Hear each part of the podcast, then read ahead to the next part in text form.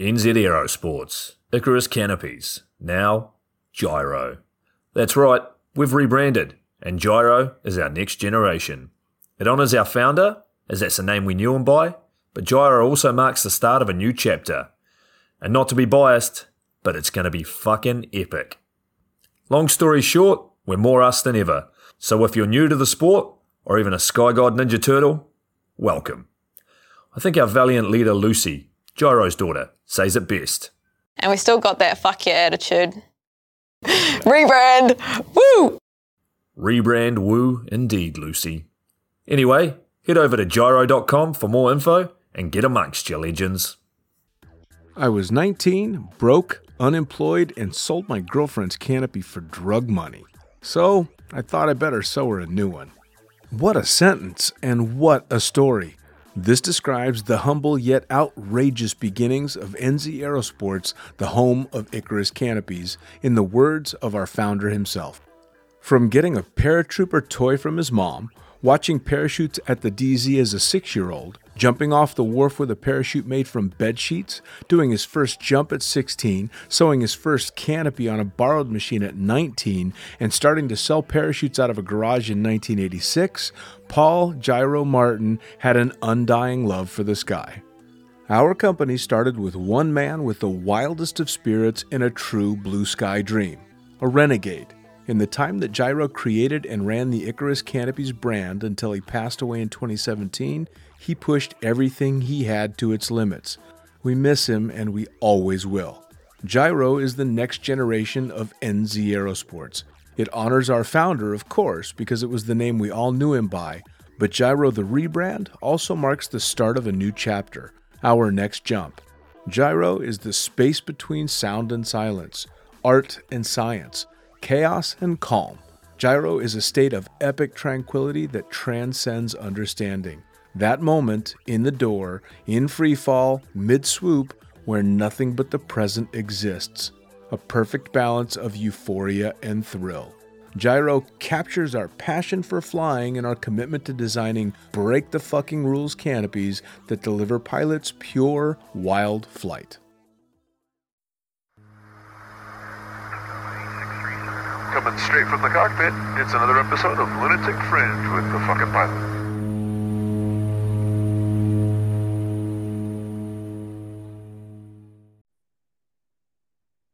Ready, set, go. Back in the can for another edition of the Lunatic Fringe podcast. And man, I've got so many questions and so many stories I want to hear about. So straight to it. Who the fuck are you and what do you do? Hey, uh, my name's Luke Aikins. I skydive, I fly planes, uh, mostly for Red Bull, but about anything you can think of in the air, I'm doing. Dude, you know, I've seen so many videos and so many clips of the stuff that you've done over the years. Everything from badass jumps to flying with the kids that just always makes me grin. So there's so much I want to hear about. And and thank you so much for taking the time for those that are seeing the video. That is a gorgeous backdrop you've got right there. What is that? Uh, it's my Cessna 180. My dad and I bought it. I uh been working on it for a bunch of years since he passed on. And uh over the last year, I had a little time on my hands. I had my pilot's license. So we kind of redid a bunch of work on the 180, and so I'm, I'm proud to show her off. Oh, it's absolutely beautiful. Tundra tires and everything. I mean, that's a beautiful bird. Yeah. So, look straight to it. Uh, um, I always get started by asking my guests how they got started in anything extreme, not necessarily just skydiving. So, how did it all start for you? Um, well, for me, I'm a third generation skydiver. My uh, grandpa flew P 47s in World War II. Um, got shot down, little mechanical problem over in Europe. Tried to open up the cockpit of his P 47, couldn't get it open, crashed, landed in Allied territory in a field. No big deal. They bring everything back, but he always wondered what it would have been like that day to jump out. Um, flash forward, he's back in the States, late 60s. He goes out to a club, you know, a skydiving club back then. Yeah. yeah. Um, and with a buddy, and they made a skydive. Uh, old static line, you know, and uh, fell in love with it so much that he started his own club and that turned into uh, eventually of Kapowsin that my aunt and uncle own and run, and now my cousin Andy and Carrie are taking it over from them. And so for me, it wasn't just uh, if you're going to jump, but it's when. you know? Nice. That's- you know family, you know. I'm It's the- kind of I'm the fu- oldest of us, so I've I've kind of talked to a number of multi generational skydivers, and I always ask, was it uh, uh, different for you in that um, there was a point in your life where you were pushing back because that's what the family did? you know, I rebelled against my parents in a lot of ways, but uh being able to skydive was not one of them. You know, like I couldn't wait. It was the only thing in my life as a teenager that I cared enough about to follow the rules, to not get grounded. You know what I mean? It was the only thing that they could take away from me that I really cared about. So uh as far as skydiving goes, it was not uh where I rebelled against. Uh I have some brothers and sisters, and we have a couple of cousins that they all made jumps at some point in their life uh, but they might not have loved it quite like I did. You know, I was willing to clean toilets, whatever I had to do to be able to skydive. Um, Sure. So for me, it was all I wanted to do. Well, that's a pretty incredible carrot to be able to hold out in front of your kid, too, right? Yeah, and back then, you know, uh, I made a tandem when I was 12. I got to uh, do my first static line jump by myself when I was 16. wow. So I had one jump when I was 12, and then I had to wait four years, you know, and that's a painful four years for a, a 12 to 16 year old. And then uh, started skydiving when I was 16 and haven't stopped since. And you started, I'm assuming, in Kapowsin. Yeah, at, at Skydive. I actually grew up on the when we came back to the military, we moved out on the private airport where Kapowsin was, a little neighborhood. So literally out our window was the DZ across the student field. So I grew up. I mean, this is all I did, all I looked at every day, all day. And what a stunning area. I mean, if, even if you're on the ground, what a stunning area. But to be jumping over that, I mean, you had to have known how special that place was. You know, I think when you're a kid, you don't realize that stuff. When I look back now and I think about how I grew up, um, and uh, all of the benefits that we had, you know, growing up in that community, whether it was flying, dad teach you to fly, skydiving, whatever, just freedom, right? We're on a private airport. You could ride your motorcycle, you do whatever you want. Um, Andy Farrington and I, my cousin, have kind of recreated that for ourselves here. Uh, we live on 40 acres between the two of us. It's all fenced in. We got a little grass strip at our house, and we Oh. kind of tried to recreate that for our kids um, so that they can enjoy the way we grew up. Yeah, I mean, well, and it's such a uh, bes- beside the countryside and and uh, um, being able to just enjoy everything that the Pacific Northwest has got. I mean, to be able to fly over it and jump over it is just how special is that? You didn't know how beautiful it was till my first trip down to Eloy. I bet. I bet. know, you kind of take it for granted, right? And then you go to Arizona and you got all these cool aircraft and um, so hot, but desert. You know, sunrise and sunset is beautiful there, but middle of the day is hot. Yeah, I kind of I did it backwards from you because I started out in Las Vegas, and uh, um, so Eloy was I, I just thought that's how it was, and I didn't see green until I started jumping in Cross Keys. Nice, Edo's place. I had some good times up there. It was a hell of a place, wasn't it? It was in its heyday. It was awesome up there at Cross Keys. I uh, I was jumping out there uh, uh 2004 2005 kind of when it was at its peak. Um actually just had a conversation last night with an old instructor out uh, uh by the name of Simeon Lott that was jumping out there at the same time. And great crew, Kim Worthington, uh, um Jacko and all this just amazing jumpers. Yeah, it's some fun. I didn't know John until I was much farther along in my career, you know, and uh we were at a swoop competition at Wildwood, New Jersey, and uh he was flying us in the helicopter. Yeah. Uh and I think Ian and Shannon was at first one of the early team events. Ian and Shannon get out and they do the PD thing, and then Andy and I, Farrington, are getting out and we're we're getting ready to go. And after those other guys jump, the helicopter starts like spinning pretty violently at altitude and rocking and rolling. And I was about to jump, but you know, I grew up in the stuff. So I'm like, do I jump? Do I not jump? I looked up at him and uh, John was just cracking up, laughing up front. You know, I think he knew the guys he could mess with and weren't going to get upset about it. Well, the sense of humor on that guy was epic because most of the time he wouldn't pull the pranks. He'd suggest somebody else pull them and he'd sit back and laugh his ass off watching it happen. Yeah, do you know was- what do you know what year that was? You know, I don't know. It was the first Wildwood, New Jersey competition. It was like, I mean, geez, now we're all the older generation, but at the Right. time it was the up and coming. I mean, we were figuring out the swooping thing, and it was one of the first team swoop events. I believe we were doing like formation swoops on the beach out there. It was super Okay. cool. Yeah, I I, uh, I worked doing tandems a couple of years that they were doing the PST out there, and I think it was it Heath Richardson was competing at the time, and yeah, all the OG guys. That's awesome. Yeah. So That was super fun. you did your first uh, um, static line when you were 16. Uh, was it just nonstop from there, or you know, uh, unless I was in trouble for something, which happened fairly often, um, I was jumping as much as I could. Uh, my aunt and uncle ran the skydive center, Jesse and Jeff Farrington. Um, my dad was an airline pilot for United, and I would we lived across the way. Uh, my mom enjoyed skydiving, right? Because she jumped before she was pregnant or when she was pregnant with me, but then stopped. But she didn't like the, you know, back then, you know, being a kid hanging out of drop zones, a little different than now. Yeah. It's a little more professional now than back then, you know. Mom was always worried about the influences and things like that. So I was able to be there during daylight hours, and at night she tried to get me out of there. it has changed a lot, right? I mean, it's uh, it's a lot thing. friendly. it, it's a whole new thing. I mean, even up here, we were always a family oriented skydive center. Um, but now it, it's more of a, all of them are more of a business. There's very few that have that old feel of like a clubhouse kind of thing. You know, they're all Sure. turning, it's just the way it, it's the evolution of what we've done here. Sure. Well, and I would imagine part of that is the fact that our generation grew up at its the peak of crazy days, and and I think all of us are like, no, no, no we got to slow this shit down.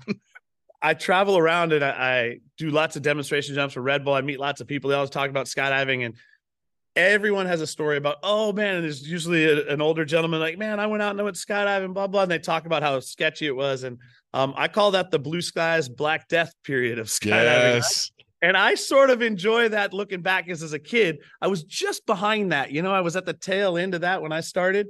Um, but that's what I, I call it that if you were going to call Generation X or whatever, I would say that was the blue skies, black death. Uh, Yeah, for sure. Well, and that's one of the funnest parts that uh, I've had with the podcast is I've had people from back in the day. You know, I had Bill Booth on and and uh, uh, Mo Valetto and all these OGs that were, you know, back when that uh, you remember the old T-shirt that said, "I remember when sex was safe and skydiving was dangerous."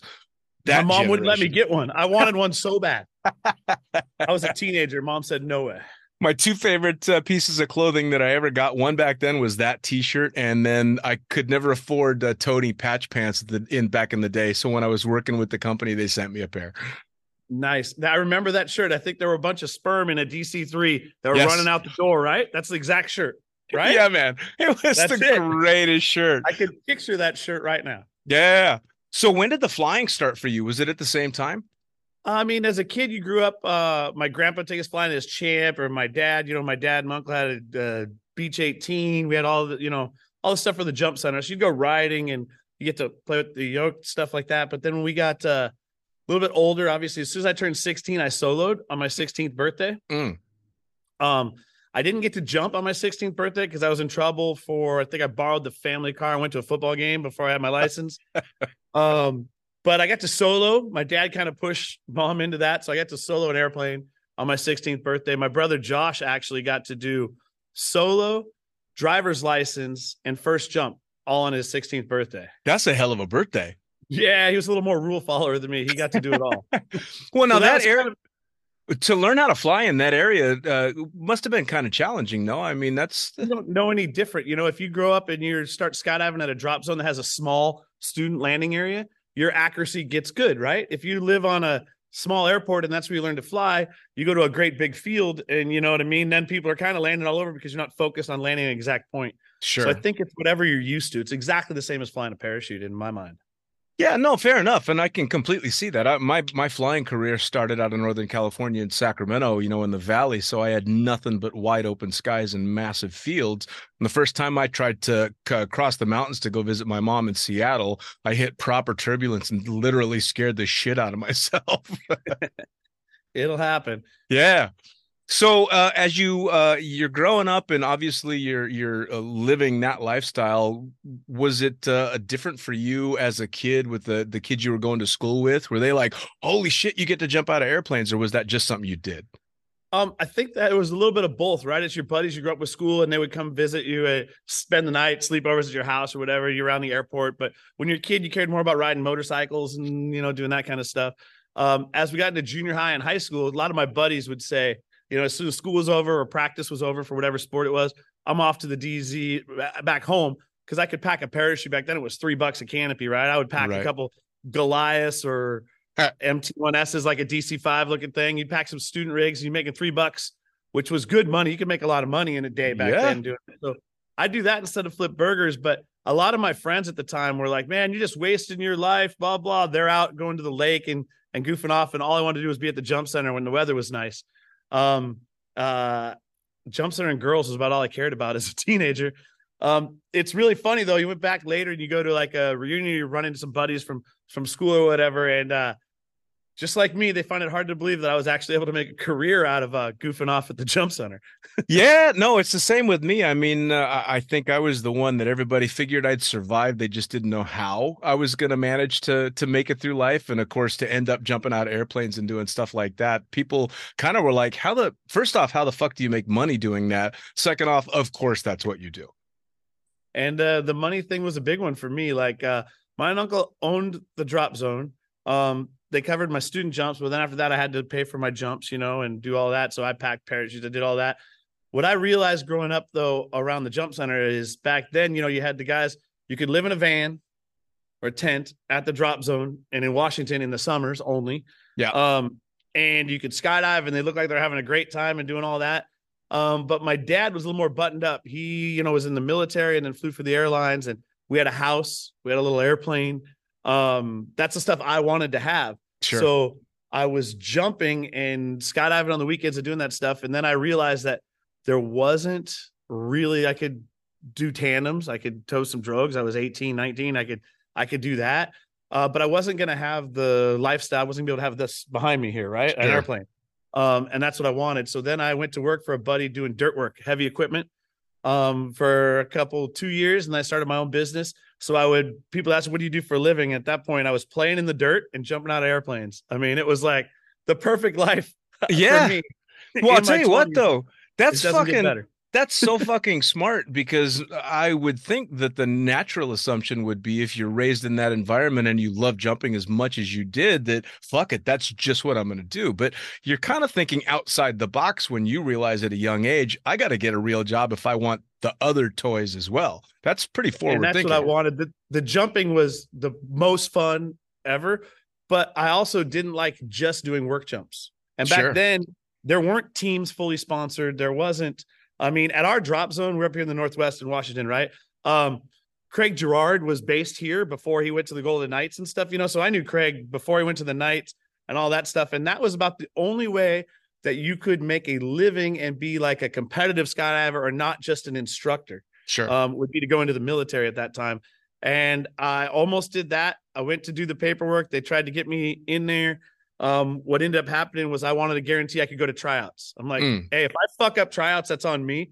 But I don't want to go because you had to pick a discipline like a rigger or something for them to be able to let you out of your job to go to tryouts. right. But I didn't want to be in the military and do that for a living, right? If I'm in the military, I want a job that's cool. I want to be doing something that I think is fun or more exciting.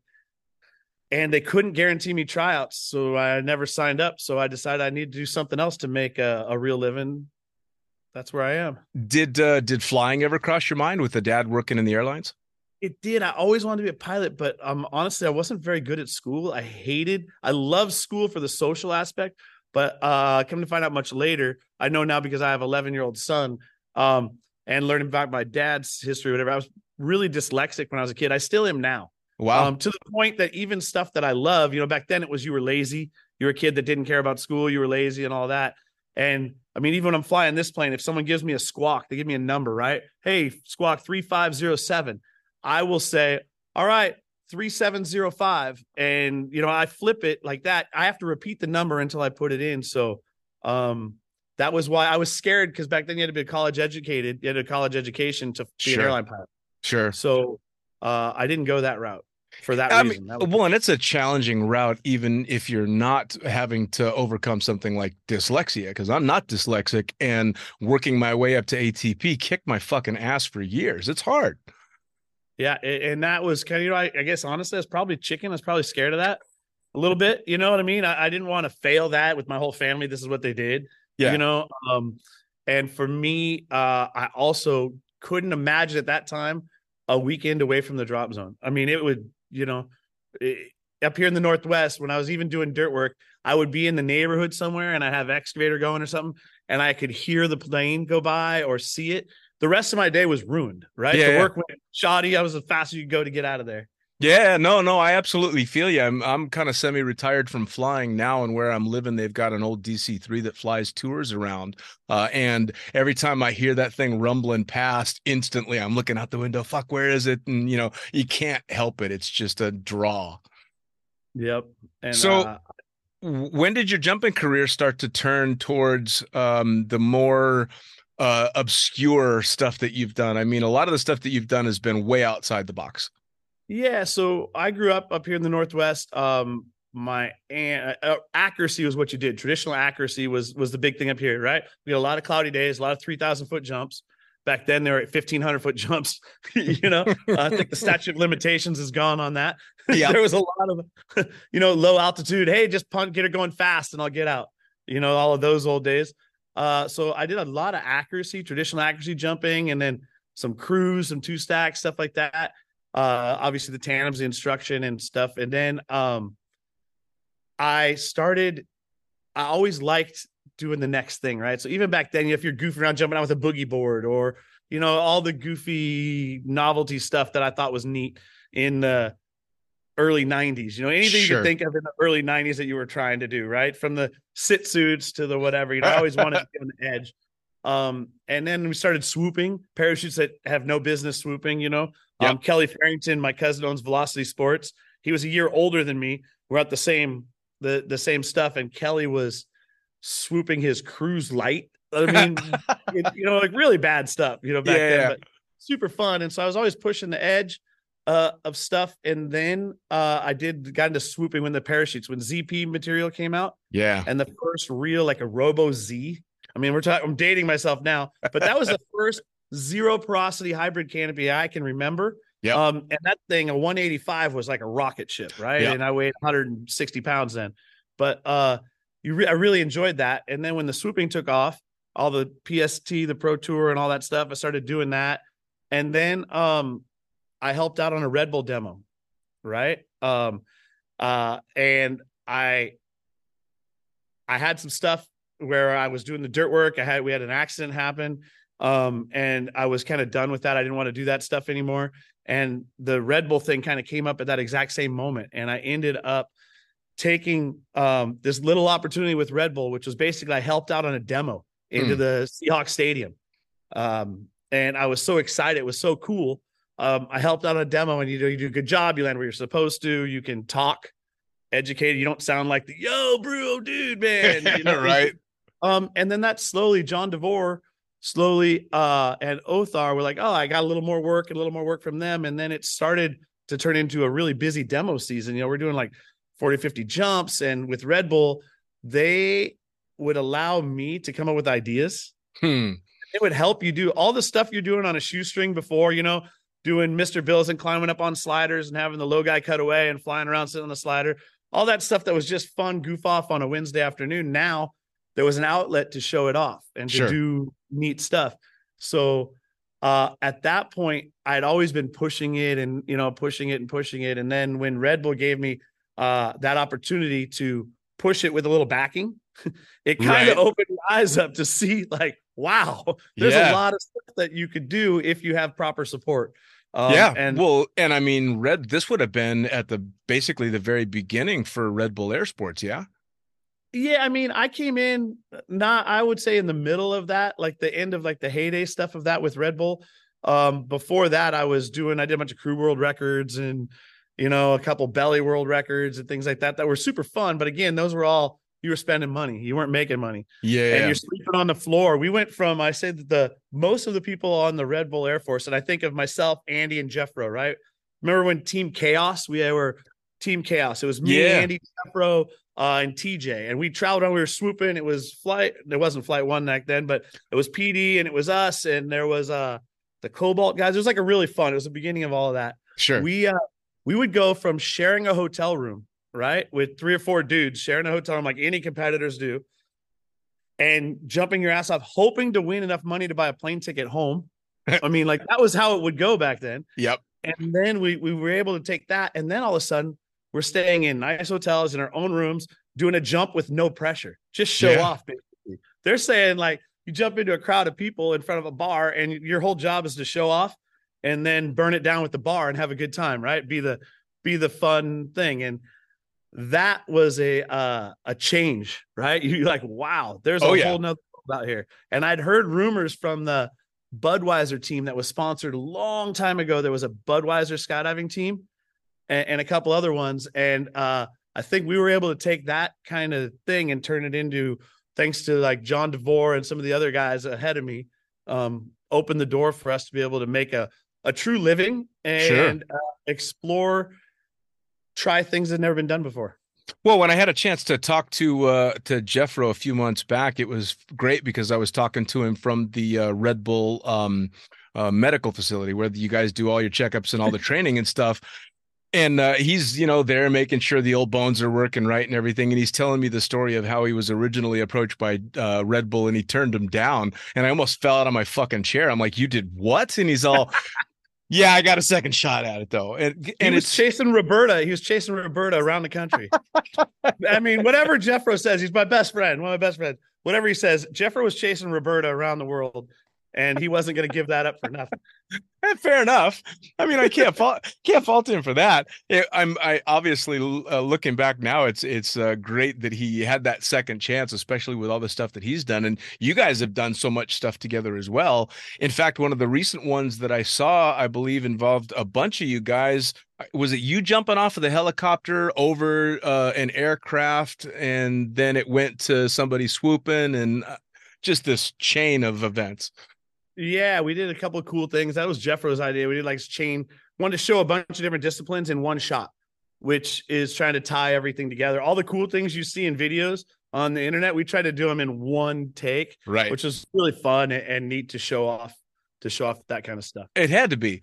Now, um, in recent history, you did what has to be what will go down as one of the most single memorable jumps ever, and that was the rigless landing.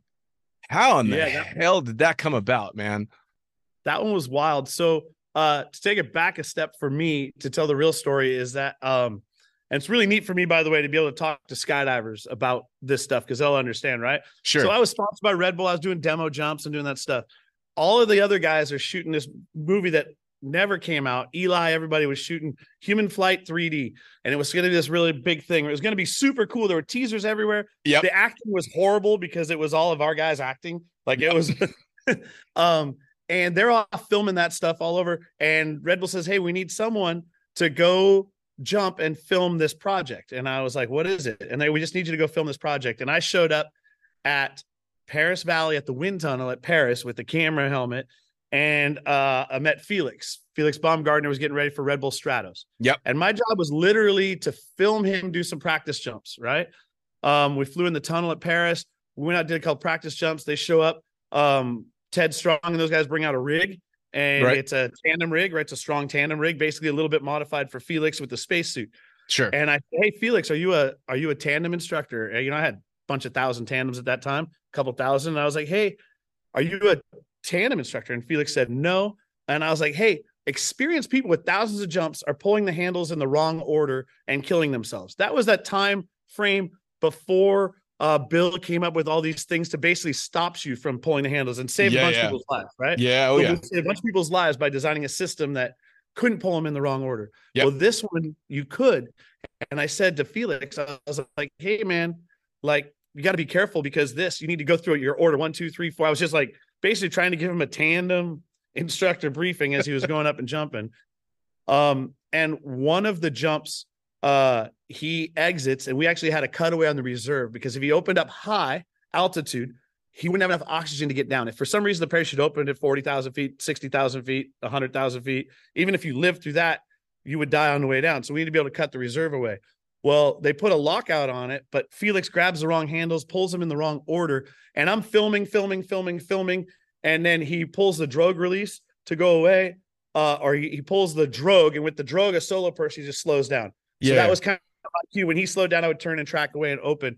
He tugged on one of the reserve cutaway instead of the drogue release um, until the Cypres fired, but he beat the Cypres. So it didn't cut the loop, but super sketchy. He did things in the wrong order. Sure. Um, and that night they asked me if I would come on and help, you know, on the project because they didn't really have a skydiving expert in the at that time. Sure. Um, they had Felix, who was distracted in many ways because he had all of this stuff going on. So I got involved in that. I met a ton of people. I helped design. We, we reworked the equipment. Kelly at Velocity made me a new rig. We did some different stuff. He does a jump. It's successful. Meet a lot of people. One of the people I met was Chris Talley. Uh, he's a Red Bull nutrition guy and does his thing. He called me a couple years after Stratos. He goes, "Hey Luke, I want you to sign an NDA. And I was like, sure. And you sign a non-disclosure agreement. if anybody sends me those, I always sign them because you get to hear about really cool projects. Usually Right. you have nothing to do with them, but you get to hear some crazy guy's idea. And uh I sign it and I go out to my car because my son was like two and he's screaming in the house. I can't hear anything. So I go out to my car and these guys tell me, Hey, we want to you to jump without a parachute. And I was like, Hey, you know what? That's cool. Gary Connery already did that. He landed in some cardboard boxes on a hill. It was awesome with his wingsuit. You know, it- it's not for me. It was. It's been done. It was super cool. He crashed those boxes, and it was awesome. It was one of those things that kind of slipped under the radar, which probably shouldn't have for anybody. But was the skydiving community is the only one that knows really Sure. about that. It was pretty amazing. Um, the kahunas it took to do that. But Oh, yeah. I said, you know, uh, not for me. And they go, no, no, no, no wingsuit. And I was like, what? And they said, we want you to land. And it was like a giant half pipe. And they're going to hang it off the Grand Canyon. And it was going to be this big, long half pipe. And it made sense to me physics wise, right? Right. If you cannot burn up as you touch the side and it'll slowly turn into a big slide and comes out, you know, and I was like, wow, that's uh wild. It's not for me. I got a wife and a son, and I don't know how you test something like that right. you know how do you find out how do you see if that's going to work so i then told chris and them i'm like hey give me a week or so. I'll help you find somebody to do this. You can't just go out and ask skydivers because for a little bit of money they're going to do anything. Yeah. you need to do this you know we, you need to do this right. I'll help you figure out how to do it. I'd love to be part of the team but i'm not going to do the jump. It's just not for me. And i went away and i went in the house and told my wife who has about 2000 skydives and we had a big laugh. We were laughing about it right? Like this giant we're fixing wiley a coyote on this like sliding thing. And uh ends up about two weeks go by and i woke up i was uh up skiing at the mountain and i woke up and i said if someone held a gun to my head and said luke you have to jump without a parachute how could you do it is there a way to do it is there a way to test it so that it's not like um the flip of a coin of whether it's going to work or not right Right. where you're not just relying on your athletic ability or your something to make it work out. Um, and I came up with that. I I actually thought of the guy in the circus getting shot with a cannon Yeah. net. I'm like, I wonder if you could do something like that. And so I sent a little drawing off to some Hollywood stunt guys that I knew, Jeff Habberstad, who's old time jumper. Um, and he's like, Yeah, that would work, but why not do it like this? And so went back and forth a little bit. I called these guys back and go, Hey, I'll do it. I'm your guy. We can make this thing happen. and uh, that's how it went. Uh, the only stipulation was that I wanted to be paid before we jumped. Fair enough. Now, so how do you, you you've had a good laugh with the wife thinking about the first initial idea. How in the hell? I think it took bigger balls to have to sit down in front of her and go, "Yes, remember that thing we laughed about? I am actually going to do something like it." So before I called them and told them like, "Hey, I think we can do it like this," I talked to her. I'm like, "Hey, what do you think about this?" And we'd done a bunch of other projects and smaller things, um, and we had figured out from stunts and things. She trusts that I could do things in a in a step by step, baby step, you know, uh, crawl, walk, run kind of attitude. So she's like, "Oh yeah, sure," but it seems like something. Yeah, oh, sure, you can jump out without a parachute. Like it's not really going to happen, right? Right. You know, like something's going to come up. So she was all on board, but we thought we were getting paid in thirds. We were going to get a third of this money to just figure out how to do this Right. and not ever take a single risk, right? So for a guy who's a entrepreneur working for yourself, you know, trying to do your stuff, that was great. I get to do a basically a research and development project with zero risk and I get paid to like play around. sure. And then as it got closer to the project, when it got to the end, um, honestly, up until about two weeks before, I always thought somebody was going to step in and say, You can't do this. I thought it was going to be a big brother somewhere was going to say, Hey, you can't do this.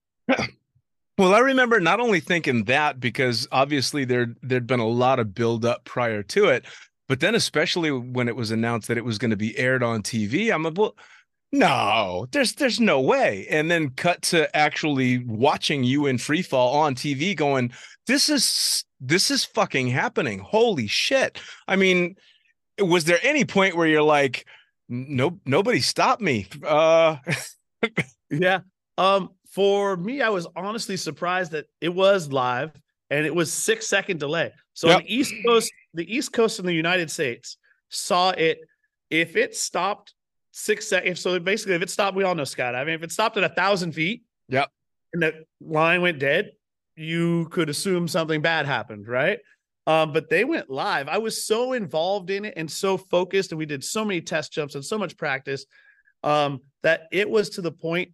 Uh, my wife and I had a deal that I had to do 75 jumps in a row, opening over the top of this 100 by 100 foot box. Yep. Below a thousand feet, open my parachute below a thousand feet over that box. If I could do that 75 times in a row, we were very certain that I was going to be able to. I mean, 75 times, you can't throw a piece of garbage into this garbage can next to me 75 times in a row. sure. I mean, you're now 100%. You're not 90% sure it's going to work. You're 100%. By the time we did it for real, we had done it 82 times in a row. Wow. Um, now, on our way to 75, we had to start over a bunch of times. We out how to do it. But by the time we figured out how to do it, we were uh, so involved and so into it. The only drama came about three days before the project. I had let somebody go who thought he was a stunt coordinator on the project. Uh, he went to the Screen Actors Guild, who paid for most of our health insurance from Hollywood movies and things like that. Sure. And he told them that I was going to die and that I had never done the roll, he called it. And I was like, man, we do a rollover at our seventh jump, right? In AFF. We teach guys barrel.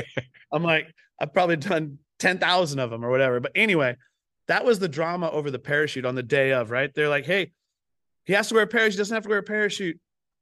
The morning of the jump, we were almost not going to jump at all. And they said, well, just wear it. We'll do some hidden thing. We won't tell anybody. And I said, that's not me. I'm not, if I'm straight, if I'm going to wear it, I'm going to say I'm wearing it. I'm going to make a big deal about it. I'm like, hey, they made me do this. And I might not have even done it actually if they if they had gone that route. Sure. My stunt coordinator and my aerial coordinator and my wife and I had a little meeting in the morning of, and it was a bunch of back and forth. And when you should be as focused as you could be on what you're going to do that afternoon, there was this back and forth parachute, no parachute. They told me, hey, you do whatever you want to do, Luke. We got your back. Like, don't worry about anybody but what you want to do. My wife and I talked, and we had done this and we had built this up to do it without a parachute. Right. I also think when you wear a parachute, your mindset is different. You're Sure. not as focused because you have it on, you have a bailout.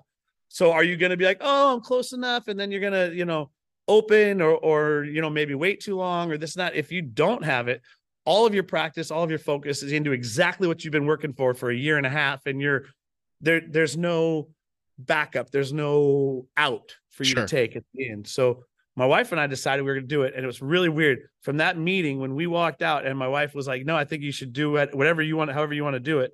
Um, everything got calm that day. When Hmm. we decided to not wear a parachute, everything got calm and mellow. But we weren't going to tell anybody. So we took the rig and Sonic was there uh, from the East. So Sonic, he, he came, he said, Hey, I got to be here to watch. And I handed him my rig. I said, Hey, can you take the dead ends out of the leg straps? Because I wanted to be, I have a Cobra buckle on my chest strap always. And I just wanted the dead ends off. So you just slide the leg straps off, leave the plane, the rig in the plane and, and go. And then we took off, get to a couple thousand feet. Um, and I didn't know that the same exact time that I'm doing this, they're interviewing my wife. And they were literally climbing up. And I was like, you know what? I'm not doing this fake thing. And I took it off right then in the plane. And at that moment, they're watching it live on TV, the the produce everything in the booth. And at that same moment, my wife's beginning to go, What do you think, Monica? How's it going? And Monica says, Well, I'm really fucking pissed right now. They bleeped her out. And she says this on live TV. You know, my husband's in the plane. He's getting ready to do this stuff. Everything's back and forth and back and forth. People that don't even know what's going on are trying to make decisions for him. At the same time, I'm taking the rig off in the plane. They don't know this. So then they cue the host to say, Hey, at the last minute, we gave him permission to take the rig off. He's just received permission. And that was them trying to catch up with where we were already. Yeah. So it's funny. People thought that was all staged. And we were like, no, they ended up playing catch up to get to where we were. That's That's pretty funny. Well, I remember seeing a, a, a picture that you had posted that was a great shot of, I believe your wife was flying and you were uh, just smiling for the camera, and the caption was along the lines of, "There's no way you could have done it without your team member, your teammate." Yep. Speaking of her, and I remember thinking how cool that was because uh, I know my wife. If I told her I wanted to jump off of a fucking step ladder without help, she'd lose her shit. So, you know, I I, re- I remember thinking that was super cool we're we're a really good team with that stuff goes, you know. Um uh and looking back, by the way, you go, you do the jump, it's successful that day. Um, when I'm coming into land after I land, I get to hear all the stories from everybody. So like it wasn't public, but any of my friends that asked to come, you know, we we got them out there, you know. So uh Craig's there, Craig Girard Eliana, um, Sean Hill flew in, uh, Josh Hall. Like there's a whole bunch of like there's a lot of skydiving like royalty that was there that yep. just because they're like, hey, we're not gonna, you know, miss this thing. Sure. And I heard a funny story that um I think Josh told me that Craig was sitting next to him, and I guess when I was about five thousand feet, he uh elbowed Josh and said, Man, this is a really big jump. I was like, I thought that was a pretty funny. So I like hearing those ones after after the fact. But well, um, especially from somebody like Girard. I mean, talk about the the the true gentleman of skydiving. I mean, the the guy is literally the the uh, the poster child for the perfect skydiver, and to have him there and going, this is a big deal. That's fucking funny. it's pretty funny, yeah. So th- those are like the fun memories you take away from that particular project. Is the teamwork and all the stuff. You know, I got the accolades. I got to be the guy who did this thing. Um, but it, without all of them, everybody, I couldn't have done that. You know, my sure. whole team that makes that thing happen, right? I mean, we dropped dummies into that net over and over, measuring G forces. We had these cylinders. It was just really complicated. So it wasn't the flip of a coin. Um, and it took a whole team to get through that project. We got home from that. We, my wife and I went, we did the morning shows in New York and all that afterwards. I got home and I watched it. I recorded, I watched it, and I was sweating watching it on the couch. Yeah. I bet. I bet. Well, and uh, I know I'm okay at that point. the image that sticks out in my mind more than anything is whoever was flying camera um uh, was above you with this incredible view down and all I could focus on was the back of your green jumpsuit with the emblem on the back and not seeing a rig and I just couldn't wrap my head around the fact that I'm just looking at your jumpsuit it was it yeah. was fucking wild. I think that was uh, Jon DeVore's view. And what's really funny is I hand off my oxygen to Andy at about twelve thousand feet or so because I didn't want to land with the mask on. So I take that off and I hand it off to Andy. He takes it, um, and then I have Jeffro and Jon jumping with me. Right at five thousand feet or six thousand feet, Andy deploys, goes away. Right after he goes away, Jeffro pulls and opens, and Jon's supposed to open last because he had that live shot you're talking about, and he's supposed to pull right then. Jon said he didn't know what to do because he said, There's my buddy falling without a parachute on, and I'm here, and like there's nothing I can do. So he actually took it down to almost 3,000 feet with me, and he was supposed to open like right away because he was like, Nothing you could do. Um, and a really funny side note to that for the skydive community was I jumped out and I did a flip out of the plane because you needed to like when you're you're so bent up, you need a little bit of like relax, right? So I hucked a flip. I did a few rolls to my back up high. And I was sitting there and I thought, you know what's funny is to do a practice pull. So I waved off and I did a practice pull. And I love the fact that that started a whole bunch of drama. Oh, he has a parachute on. He was doing a practice pull.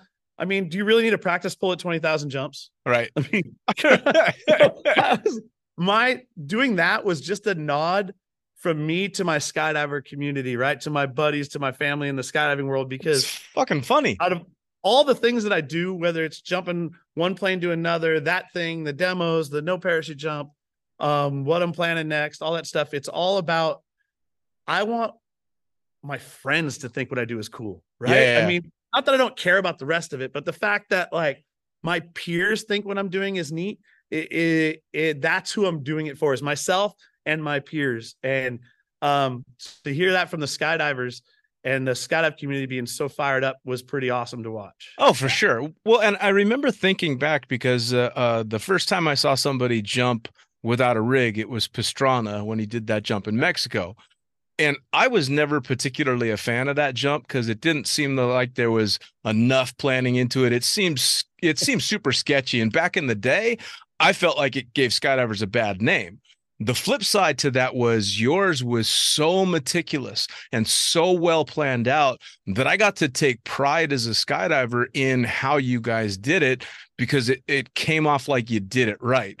Whereas Pastrana's sprayed with fucking Red Bull and and doing flips and hopefully his buddy gets to him. Right, but Travis, that's uh his thing. You know, I think it, it's a lot more planned than you think. You know I'm what sure. I mean? Like I, I get you, but I always say when I talk about Travis, I like Travis, a good buddy, and I always say that Travis's um athletic ability and stuff gets him out of stuff that you know a normal person's gonna be dead doing. Oh, Um, no doubt. and he surrounded himself with the right people. But I'm glad you took that away because that was the hard thing on that one. Is I w- didn't want to be the crazy guy that jumped without a parachute. Yeah. I wanted to be the guy that proved you can do something that seems impossible if you go about it the right way.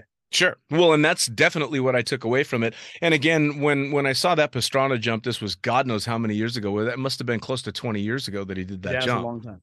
um uh and now of course looking back i i still don't like that jump nearly as much just Right. because of the way it came off back then but um yours like i said it really came off as having been meticulously planned which was a credit to uh what you guys put into it now out of Yeah, all of those the ones that uh, obviously you've got other stuff that's in the works but um out of all the ones that you've done what do you think has been your most challenging or funnest one Um, I would say that the most fun one um was the plane swap one that we just did. Hands down, the most challenging was the no parachute jump. The enough. the pl- the the plane swap one is a perceived risk, right? There wasn't Sure. really ever anybody at risk. We're out in the middle of the desert. We got five miles empty underneath us. We got seven aircraft circling us, and Andy and I have parachutes on. Yeah. So the very worst thing that could happen happened. Yeah. Right. And nobody was hurt. Not only was nobody hurt, but it wasn't even close to anybody getting hurt. Right. right It's a a piece of shit 1964 beat up, rusted out 182 that took a damage. Yeah. Um, so that was the most fun because the risk that there wasn't as much life and limb, right? As long as your parachute doesn't open up on your way in or your way out, Yep. you're pretty much going to be okay. And I was surprised at that one. Um, we did that in Arizona, and when there were people there, uh, a lot of skydivers and stuff, and I was surprised at how I almost felt like I was trying to make it not corny, almost right because if you really think about it, there's no risk, but when you get into it, it was high stakes and like really fun. And then um, the skydivers that were there and stuff were like shocked at how intense they felt as it was going on, you know. sure So I, that was the most fun, and it was a really fun year and a half of like testing and developing and fighting with people, and like that. That was I really enjoyed the whole process on the plane swap. Now, how'd that uh, uh, the unique system to keep you vertical and and at speed? How did that all come about? Because that was a wild system. Yeah, so I mean, when like I said, I grew up in this sport in the '90s, I saw a picture on the Parachutist magazine. I think Tom Sanders might have taken it. There was a Stearman biplane in a dive with a drogue behind it, Mm. and there was a guy in free fall next to it. I thought it was Jerry Myers, but I think it was uh uh Donley. Uh, I think it was Kevin Donley, Dave's dad, and uh, they were doing it for a movie or for something like that. And other people had flown up and gotten into planes. I wasn't Sure. doing something that hadn't been done before, but they all had these big drogues and a pilot in it holding it stable. And I had always saw that. And when I was a kid, I just wanted to recreate it. Right when I was in high school, I was like, man, I just want to do that. Like I, I never knew. And then you get in with Red Bull, you got all these things, and then you get asked to present some ideas that you would like to do. Um, and most of them you never get to do. And I presented two planes diving at the ground with the drogues and the pilots switching planes, leaving them empty, but it had drogues. And then as I was thinking about it when I was like trying to sell it up the road, uh, not having the drogues made it sexier, made it cooler, right? Is there a way to do this where the plane is basically a plane and you can like take it off and fly away afterwards, you know, and and all of that. And so um, I found a guy, Paulo Iscold, Ice Cold. He's a professor of aerodynamics at Cal Poly. And I said, Hey, do you think we do a break? And we started looking into it. And, you know, 182s were the most, they're easy to come by and all that stuff. And so he designed this brake system and then we did this trim. I had over 200 dives of that plane trying to get it to where it would go hands off because it would be going straight down and a straight down airplane. It's actually still making lift because going the speed of an airplane, it's going about 130 and the wing is shaped aerodynamically. So it's actually going across the sky like that. Uh, so it's very hard. You almost couldn't track with it if it was straight down. So we had to actually make the plane about negative 97 degrees Wow. to get it to actually go vertical. And so all this stuff we learned along the way, and it was really fun.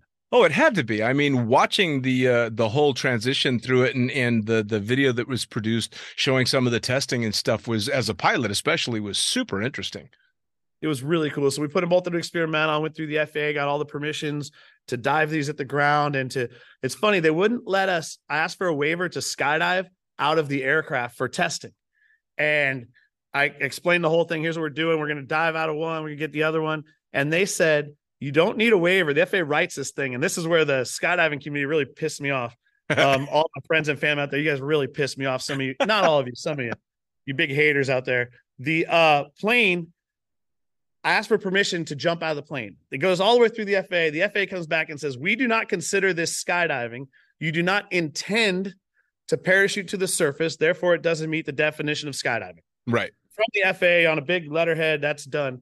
So now that removes USPA. It removes everybody, all skydiving from it because the FAA saying it's not skydiving. Sure. So they said we didn't need an exemption to jump out of it because we don't intend to skydive. If we skydive, it's an emergency. We used our parachute because we weren't able to get back in. sure. That was super cool.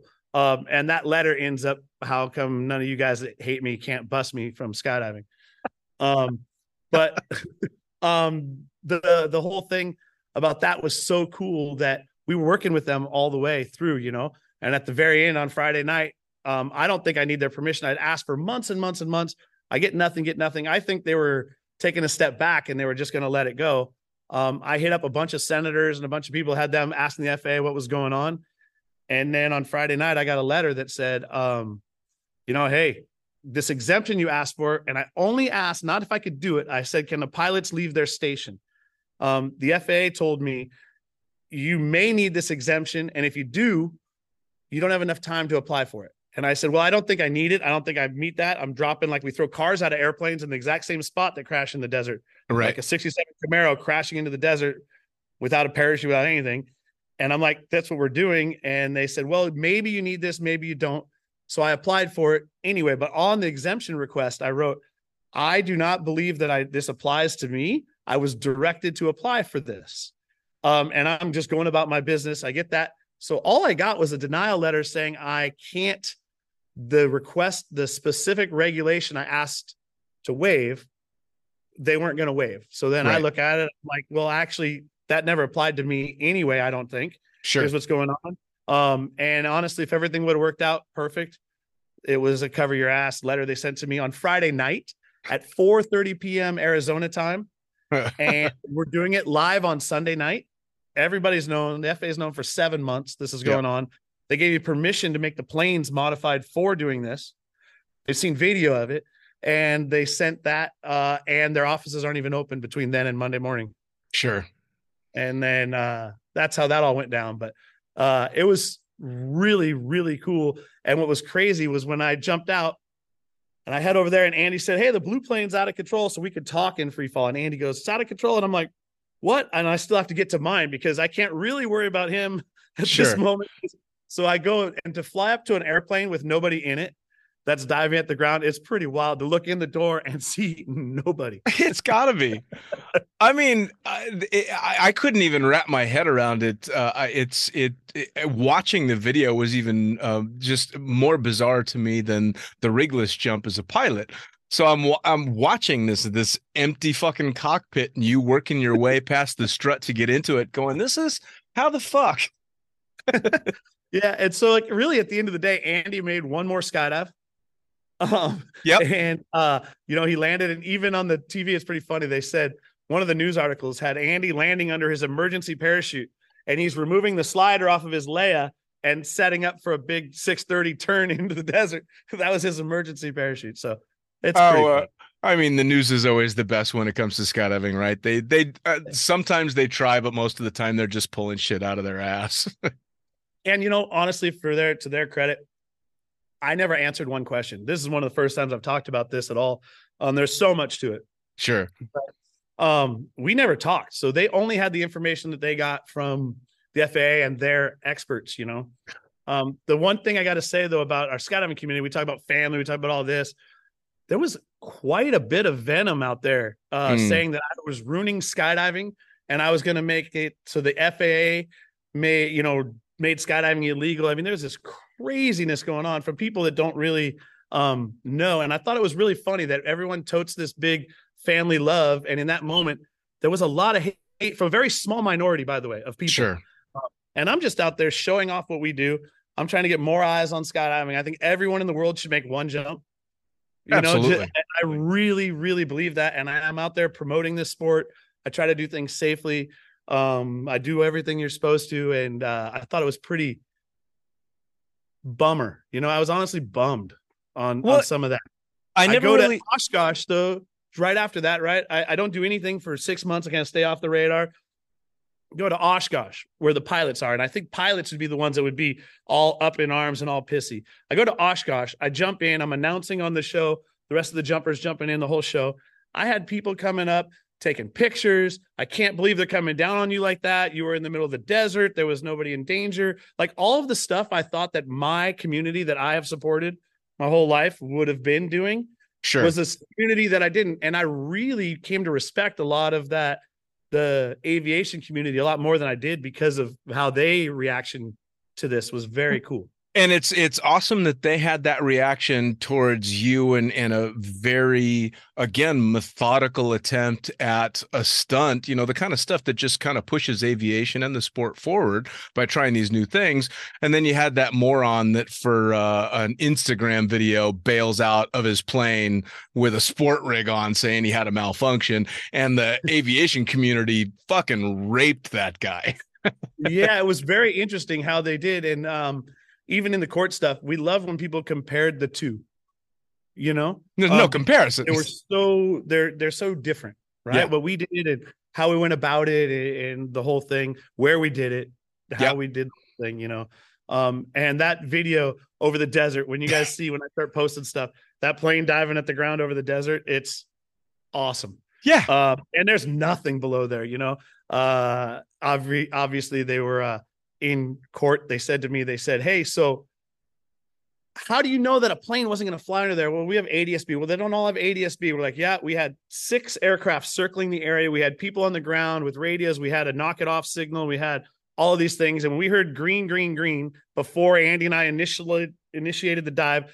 That meant everything is clear. It's 40 seconds from the pushover till the plane lands in the desert. Yep. Okay. So we're like, hey, how far could you see that day? And they're like, I don't know. And I said, okay, let's say 10 miles in Arizona on a clear day, which is easy. Yeah. Right. 10 miles viz. Uh, the plane would have to go 500 miles an hour and be at that exact moment in order to penetrate our airspace. It's right virtually impossible. Well, have. and it, it- it's also especially knowing the history of what's going on at that drop zone. And I mean, I grew up to Joe Jennings' good stuff. You know, I mean, so cool. you're throwing fucking cars and living rooms out of airplanes over that desert. So the argument that an aircraft might fly through and hit something is moot because you guys have been throwing shit out of airplanes, including people, for a very long time over that chunk of airspace. Yeah, and they everyone knew where we were, what we were doing. I mean, we did doing live TV. Yeah. Yeah, they yeah, yeah. really didn't like it. All they had to do was come. They knew where I was going to be for weeks ahead of time. They knew for about six months where we were going to be and the day we were going to do it and the time and all that. Sure. But anyway, that doesn't matter. We got our licenses back. Never heard Congratulations. back. We've never heard back yet from the uh, NTSB on our appeal. We filed an appeal about seven months ago, and we've not heard a single thing. Um, which it only matters to me and my pride right now. Everyone's like, "Why do you keep Sure. investing in this?" Well, for me, I I don't like. I don't mind the the the punishment part. I don't mind all that stuff. What really bothers me is the careless and reckless. Yeah. say, hey, we even if they interpret it that they said, hey, we told you not to, if, that that's where they come down and you did it, I'm like, okay, I did it, but careless and reckless is a willful disregard for persons and property. And with all the precautions and everything we did, there was no careless and reckless about Sure. what I my whole reputation, my life is built on planning, preparation, risk mitigation, all of that. Well, and if you put that same standard to pretty much all of skydiving and aviation going backwards, then both aviation and skydiving all fit the careless and reckless definition. All of it.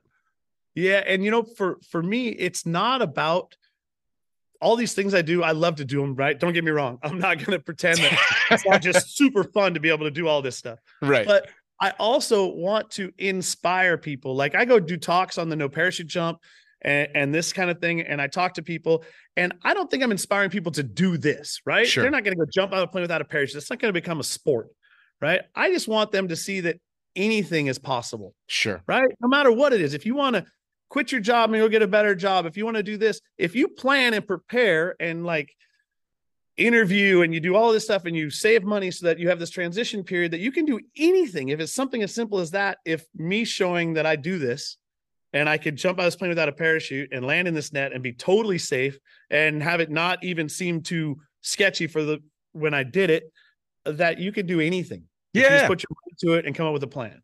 Which is pretty awesome. I mean, it really is. And that one, you're going to be telling that story for a very, very long time. Now, is there anything, uh, anything coming up that uh, you can talk about? Um, not quite yet. I'm working on some stuff. I got a couple things that I want to do. Um, one not so big and one real big. And then um, I really would love to have somebody come to me with an idea that they want to do. And I would love to help somebody, you know, do their thing. Sure. You know, it's about time, not quite. I have two more little things, but for me to maybe take a step back and be the guy behind um the guy, kind of what I did on Stratos with Felix. sure. I was in the background and you help, you know, I worked in that for two and a half, three years, um, and helped him do that. I'd love to have somebody who had an idea that I thought was worthy of, you know, um, these live TV events. I loved the Evel Knievel stuff when I was a kid and things like that. And um, that's kind of what I've been trying to do in uh different than him because I felt like when he did his stuff, he didn't care. He assumed he was going to get hurt and banged up and maybe Right. die. Um, and if I feel that that's going to happen, I'm not going to do it. yeah. Yeah. So Yeah, those yeah. are the differences. Uh, I also just finished a project with Orlando Bloom, the actor. Oh, nice. I took him from no skydives. This will get the community fired up. I took him from zero skydives to wingsuiting for a TV show, and we did it in 32 jumps.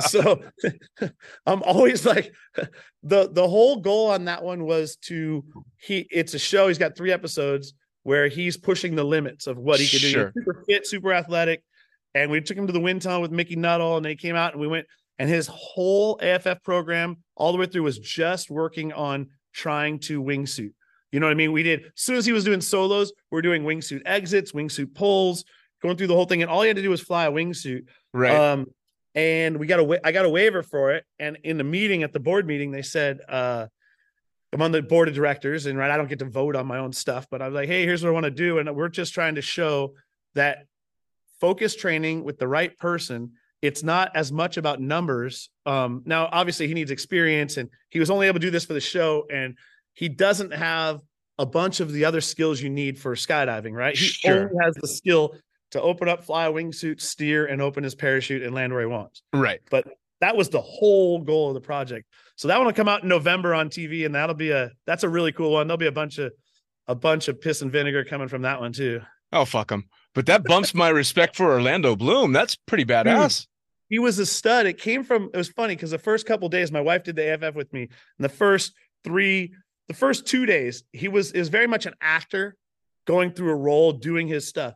The fifth day or so, we made a jump, and as he dove out, I was filming, and he dives out the door, and he's doing to dive to dock with my wife Monica, Right. he lives. The look on his face, it changed in that moment. It was really cool. I watched him come from an actor who was doing a job to a skydiver. Right. Right. He didn't care about the camera. He was just in it. You know, it's that intense look and the focus. And Yeah. it's kind of a half, you know, that uh, on your 20th jumper. So you got like a half smile. It's sort of fun, but you're really focused. Sure. And it was the same look I've seen thousands of times on other jumpers.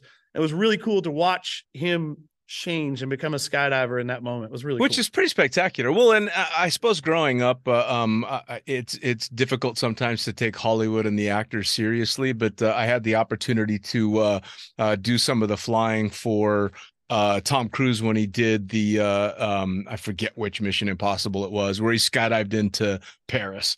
Um, but he was doing the jumps out in Dubai and he did uh, the tailgate portion out in Abu Dhabi, but they did the free fall portion out of our otters uh, at Skydive Dubai out in the desert. And uh, I remember watching his work ethic, and then watching the um, the dailies at the end of the day, and watching what he was doing. And you know, not a super experienced skydiver, but just watching the passion that he had, not necessarily for the the uh, film and the video and all that, but for the jumping. And he was having fun. And I remember that really changed my opinion about him as well. I'm like, oh, this dude's a fucking skydiver that also happens to be Tom Cruise. Yeah, he. I, I felt the same, and that's what Jon DeVore told me because Jon worked with Tom on the last one a bunch, um, and Jon said the same thing about um, Tom, and I. I just it was very cool to see. I I didn't know Orlando at all before this thing, and um, that was the first thing I did after the plane swap. Right, so it's a pretty big deal. And now here I went and I asked for as the USPA is trying to decide if they're going to bust me or not, I then am asking to teach someone to wingsuit in 120 jumps. Um, and my thing was that I think that we're bringing more positive light to skydiving sure. than you know. I mean, I don't think anything that I've ever done um, has done anything but bring more eyes and more passion to our sport. Sure. Well, and I mean, uh, really, the only stones that are being thrown, it sounds like, are coming from inside the sport, probably by people who are pissed off that they're not the ones doing it. So, and you know, honestly, that was it. I didn't get one thing from anybody who was not in the sport, and a couple people took them back afterwards and stuff. It's really easy in this day for people to jump on, and I call them internet tough guys. You know, they sure. get on there, and they'll type it all up, and then when you meet them face to face, and you're like, "Hey, man, why don't you ask me? You know me. You know me my whole life call me up. Do you think I'm the guy that's going to give the middle finger to the FAA? Yeah. There's must be more to the story than what you're hearing on the Today Show. sure. Well, and and the cool thing was though, from just the uh the WUFO perspective, it all came off as very professional and very very well planned out. Which at the end of the day, that's the important part if you're trying to uh, draw more respect and draw a bigger group into the sport. Yeah, and I think that the the funny part for me is that some of the skydivers was like, oh, Red Bull's doing this and Red Bull's doing that. They don't know that I pitched this to Red Bull for 10 years in a row. I alternated, I changed it, I twisted it, I did everything I could to make this. I mean, I begged them. They are right. talking to me, right? Um, so that's how a lot of this stuff goes. It's not those guys pushing. If anything, it's it's me pushing them and them backing us and letting us, you know, having sure. some faith and trust in us to to do these things. And after that was over, you know, Red Bull's obviously very concerned about public image and stuff. Um, so they they have these companies that go out and they ask a bunch of questions and they ask and um, overwhelmingly the general public around the world saw it as Red Bull doing Red Bull things. You know what I mean? You're doing stuff that's pushing the envelope and it doesn't yep. always work. And it seemed real, but there wasn't there was no negative feeling on it. And sure. so I think that's what bummed me out is that there was a small group, vocal group in our community that was uh that way. It kind of bummed me out because these guys know me. I mean, if you know me, you ever talk to me, I grew up in this life. Would I do anything that would hurt the sport that I love? No. Sure. Sure. well, uh, but there's always going to be that minority. There's always going to be somebody bitching. And unfortunately, we live uh, in an outrage lifestyle now. Everybody is looking for something to get pissed off about. So fuck them. Yeah. And I have, it was so fun. If there, I would let, we took the plane up just the other day, the silver plane, the one I got in. Yeah. we put the breakdown, and I had Mike Swanson, Andy Farrington, uh, Scott Plammer come up with wingsuits. So you don't have to put the breakdown a little bit. And they're you know the wingsuit with the porter. Yeah, yeah. You know, we've done that a bunch. This one, because that break was so big, it was uh, like such a mellow non-event. My son was sitting in the right seat. I did one and I did the next one. It was so mellow. So I took Logan up. We had pilot rigs on and stuff, and he's 11. And Mike flies up next to it, and I'm looking out my left window at Andy on the left tire, and then Logan says on the headset, he goes, Dad, Dad, Mike's right here. I'm like, Yeah, Andy's right here. And, and he's like, No, no, Dad, Dad, Mike is right here. He's going to touch the wheel. And then I hear Mike say, Hey, Logan, what's up? As he's like wingsuiting next to the plane. it's so fun.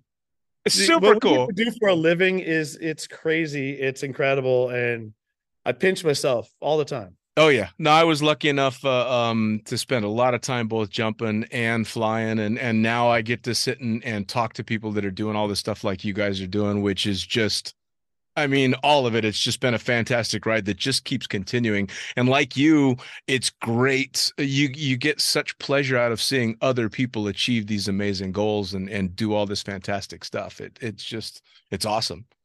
It's so cool, and man, these kids out there right now are charging Oh. What they're doing under canopies. I mean, I saw a guy. So a long time ago, you know, Andy, we went to the pond ranch pond swoop meet, and we we practiced all summer here in the Northwest, soaking wet. We go to that thing in September at the at Sonic's and Billy's meet there. Uh, Andy comes in, drags his feet, lets go of his toggles with his hands, and pulls out the cap guns and points them at the judges. Right? You've seen Yes. that picture Uh, and he shoots at the judges um and then makes it ashore and that same round i think i went first then andy did that i came in and i did the early the it, now it's called the blind man Mm. uh, where, but at the time i just shoved my feet in the water and that was the first time anybody had seen that and put a half a line twist in your parachute and i got it from used to watch guys screw up right you'd hit the pond they'd bounce off they'd get line twist they'd flare just instinctually and it would come out and they would land Yep. nicely and man you almost died so I thought, why can't you do that on purpose? right. So that was how we developed all that stuff. But to watch what we did then, which we thought was cutting edge at the time, to watch what these guys are doing now, it's it's insane. oh I mean, well, and- a barrel roll, right? He, they're like oh, I know it. Well, roll. I was watching uh, uh, Pablo Hernandez was trying to nail the barrel roll out in Dubai, and I remember watching some of the footage of that stuff. And I mean, whether it's canopies or uh, the wingsuiting stuff that they're doing now, I've got uh, Danny Roman's going to sit down again with me here in a couple of weeks, and. I, I mean, I remember watching him just recently flying past the observers, flaring up and landing next to the observers. That should have been everywhere. I don't Yes. know why it, was. I don't think people understood what they saw. Yeah, That for sure. He basically buzzed heads, opened, and then landed back there. Which is that was absolutely. coolest. Yeah, that was an absolute perfect uh, uh, demonstration of basically flaring off the ground and opening up and dialing it back. I mean, it was incredible. And they used to say you couldn't go up. I remember Right. people saying, "Nope, it's fake, fake news. Can't go up." Yeah. Well, Oh, yeah, it's a that one of different world. Danny's when I, when I saw him in Arizona, we did a training camp in Arizona in February, and I told him I was like, "Man, that was one of the coolest things I've seen in a long time." Was that Yep. that particular jump? But didn't he paraglide up too? So I think that's what made it even better. Yeah. he tandem paraglide up, jumped, wingsuited, buzzed by. I mean, it was like all human powered. Oh he did it, yeah, just- yeah. The comment I posted was something along the lines of "What the actual fuck," because I couldn't. It was pretty cool. and it's and that, that's happening across the board i mean things are being done that um when i started 29 years ago were the stuff of imagination you know i mean this was when the chronicles videos were coming out and everybody was Yeah. losing their shit because uh oh, you know olav was running around upside down and now from that to this it's incredible Yeah, and you know, for me, that's one of the cool things about all these projects. And everybody talks about the people you meet and stuff, right? So when I met Charles Bryan, right, he was on the Red Bull team with us forever before me, and then recently has has taken a step back. But like I remember him from the Chronicles, right, and all that stuff. And Swanson from all of the the clowns things and all that stuff, right? I was like, man, now these guys are like your buddies hanging out. And I felt the same way with uh, Joe Kittinger. I went from a kid, third Oh. generation skydiver that grew up knowing who Joe Kittinger was, right? Who- Yeah. that's what always asked back then. Who's jumped from the highest? You know, and it was Colonel Kittinger back then to during Stratos becoming friends with him, you know, and spending a lot of time where his wife Sherry and him send my son Christmas presents and you know all that stuff. And then when Joe's passing, made me sit back to think about all of the people I've met, yeah you know, in skydiving that were legends then. You know what I mean? Like that, Yep. it's pretty cool. i Um, remember can uh, hope to be in that kind of thought of that when you're older and gone, you know. That, that's Oh, what yeah. you do and what you're up to, you know. Well, that's that's probably my favorite part about the sport is it's one of the few sports that has such a, a high level of achievement where your heroes can become your buddies.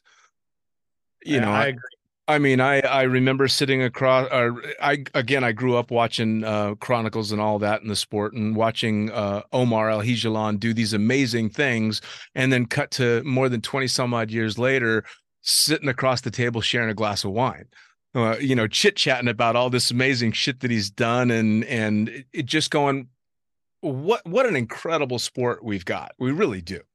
it is so cool and you know for uh the stuff that i do and the things i do i want it to be remembered as the uh not for one thing right Yeah. i want it, the body of work right the years have been doing this you know since 89 and Yep. all of the things you've done not just the one one off thing and i Sure. think that when i think of all those guys you mentioned i think of their body of work you know it wasn't just one it wasn't just the omar with no shirt on standing up you Right. know, all ripped up doing his thing. It's not just that; it's everything that he did to to be who he is, and that's you know what you hope to achieve.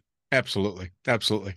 I'll tell you what, Luke, I cannot thank you enough for taking the time to sit down with me. I'm not going to burn any more of your time because I could literally eat up your entire day getting stories from you. You'll have to chop this. You'll have to chop this up, and there's so many more stories.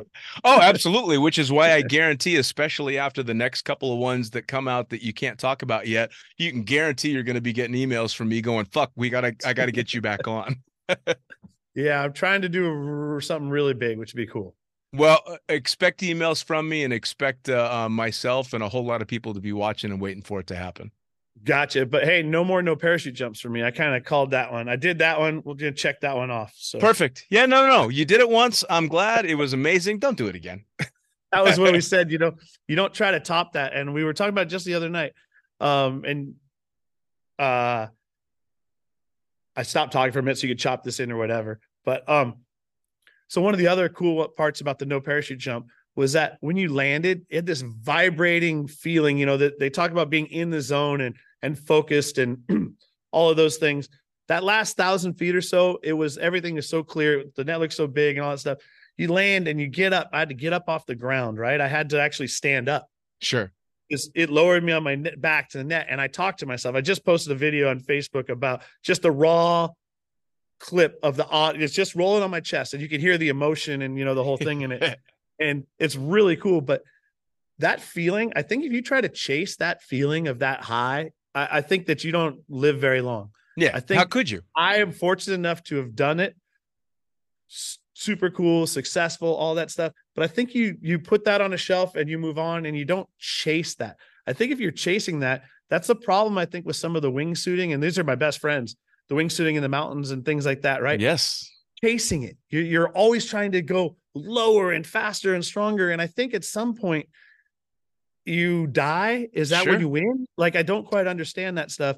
And that's what I tried to do with that particular jump was do it, shelf it, done, move on to something else. And Sure. that rolled into plane swap, which was perceived danger, right? Whole Sure. different fun, happy, you know, not life and death, not blue skies, black death, but more like we're gonna try and do something super cool and amazing, Right. like uh, I did with David Blaine when we flew the balloons, right? I Yep. designed the equipment with his balloons and um, trained him for that jump and talked him through the jump and and all of those things. Um, that was just trying to do something beautiful. It wasn't him being frozen in a block of ice for a week and almost dying or holding his breath till he passes out underwater. It was just trying to do something cool and fun and inspire. Sure. And that's the difference in projects. So I think you have to move on um, and look for the next things. I think that's the that's the one thing I can say that I actually have uh, specifically in common with you is myself and Jacko and Cross Keys took David Blaine on his first three AFF jumps. Nice. Yeah. Oh, that's cool. Yeah, back in That's really cool. 2005. So I get to share that with you. I'm I'm Yeah, never he gonna be. that- I was he gonna say I, a long time ago, right? yeah, yeah. That was 05. Yeah. Wow, I'll, yeah. I'll I'll never be laying in a net taking a picture of a, a net hundred feet above me. I'll never get to do that, but I got to jump with David Blaine like you did. yeah, that's really cool. Yeah, David was a good guy, man. He was one of the um coolest, nicest guys I've ever um instructed and became like a good friend, like staying at our house and like you know, he's a good he's a great, great friend of ours. Um skydiving he had to work at. Yeah. It's not, you know what I mean? We've all had students that are intuitive and they take it on and they're like, Orlando was super good. And it was just very natural. David was committed and worked his way through all of that, which is, you know, uh, a, another level of commitment, which Sure. I don't know that everybody has to work Sure. through that difficult. it's well, and and his card tricks are fucking insane, man. They just uh next level crazy. He blew everybody at Cross Keys away after a day of jumping. He did a couple of tricks and the whole hangar is just losing their shit. So Insane. it was yeah, yeah, yeah. impressive stuff. Very cool. Well, hey man, thanks for having me. This has been great. And I was glad we were able to finally make it happen. Yeah, no, no, I, I really appreciate it. I, I really can't uh, wait to see what comes next, both for your jumps and and the behind the scenes stuff you do with other people. So again, thank you so much, No worries, man. Thanks. Luke. You take care.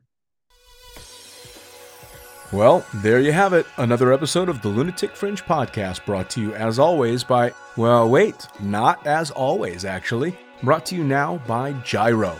Formerly known as NZ Aerosports, you'll head to jyro.com for their next level line of canopies. By Pussfoot, the Extreme Sports Collective. Head over to pussfoot.com to check it out. By Summit Parachute Systems, check out summitparachutesystems.com to talk to Jarrett Martin and the gang about kick ass pilot rigs, rigging courses, and more. By Flyaway Indoor Skydiving, go to flyawaytn.com and check out all the cutting edge stuff to come.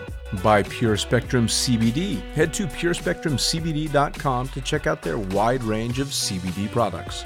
And as for us, head to the lunaticfringepodcast.com to listen to any of the hundreds of episodes currently available, hit the link for our YouTube channel, pick up your copy of the Lunatic Fringe book or The Accidental Stripper, and get a sneak peek at upcoming guests. Once again, thanks for listening, we'll see you next time.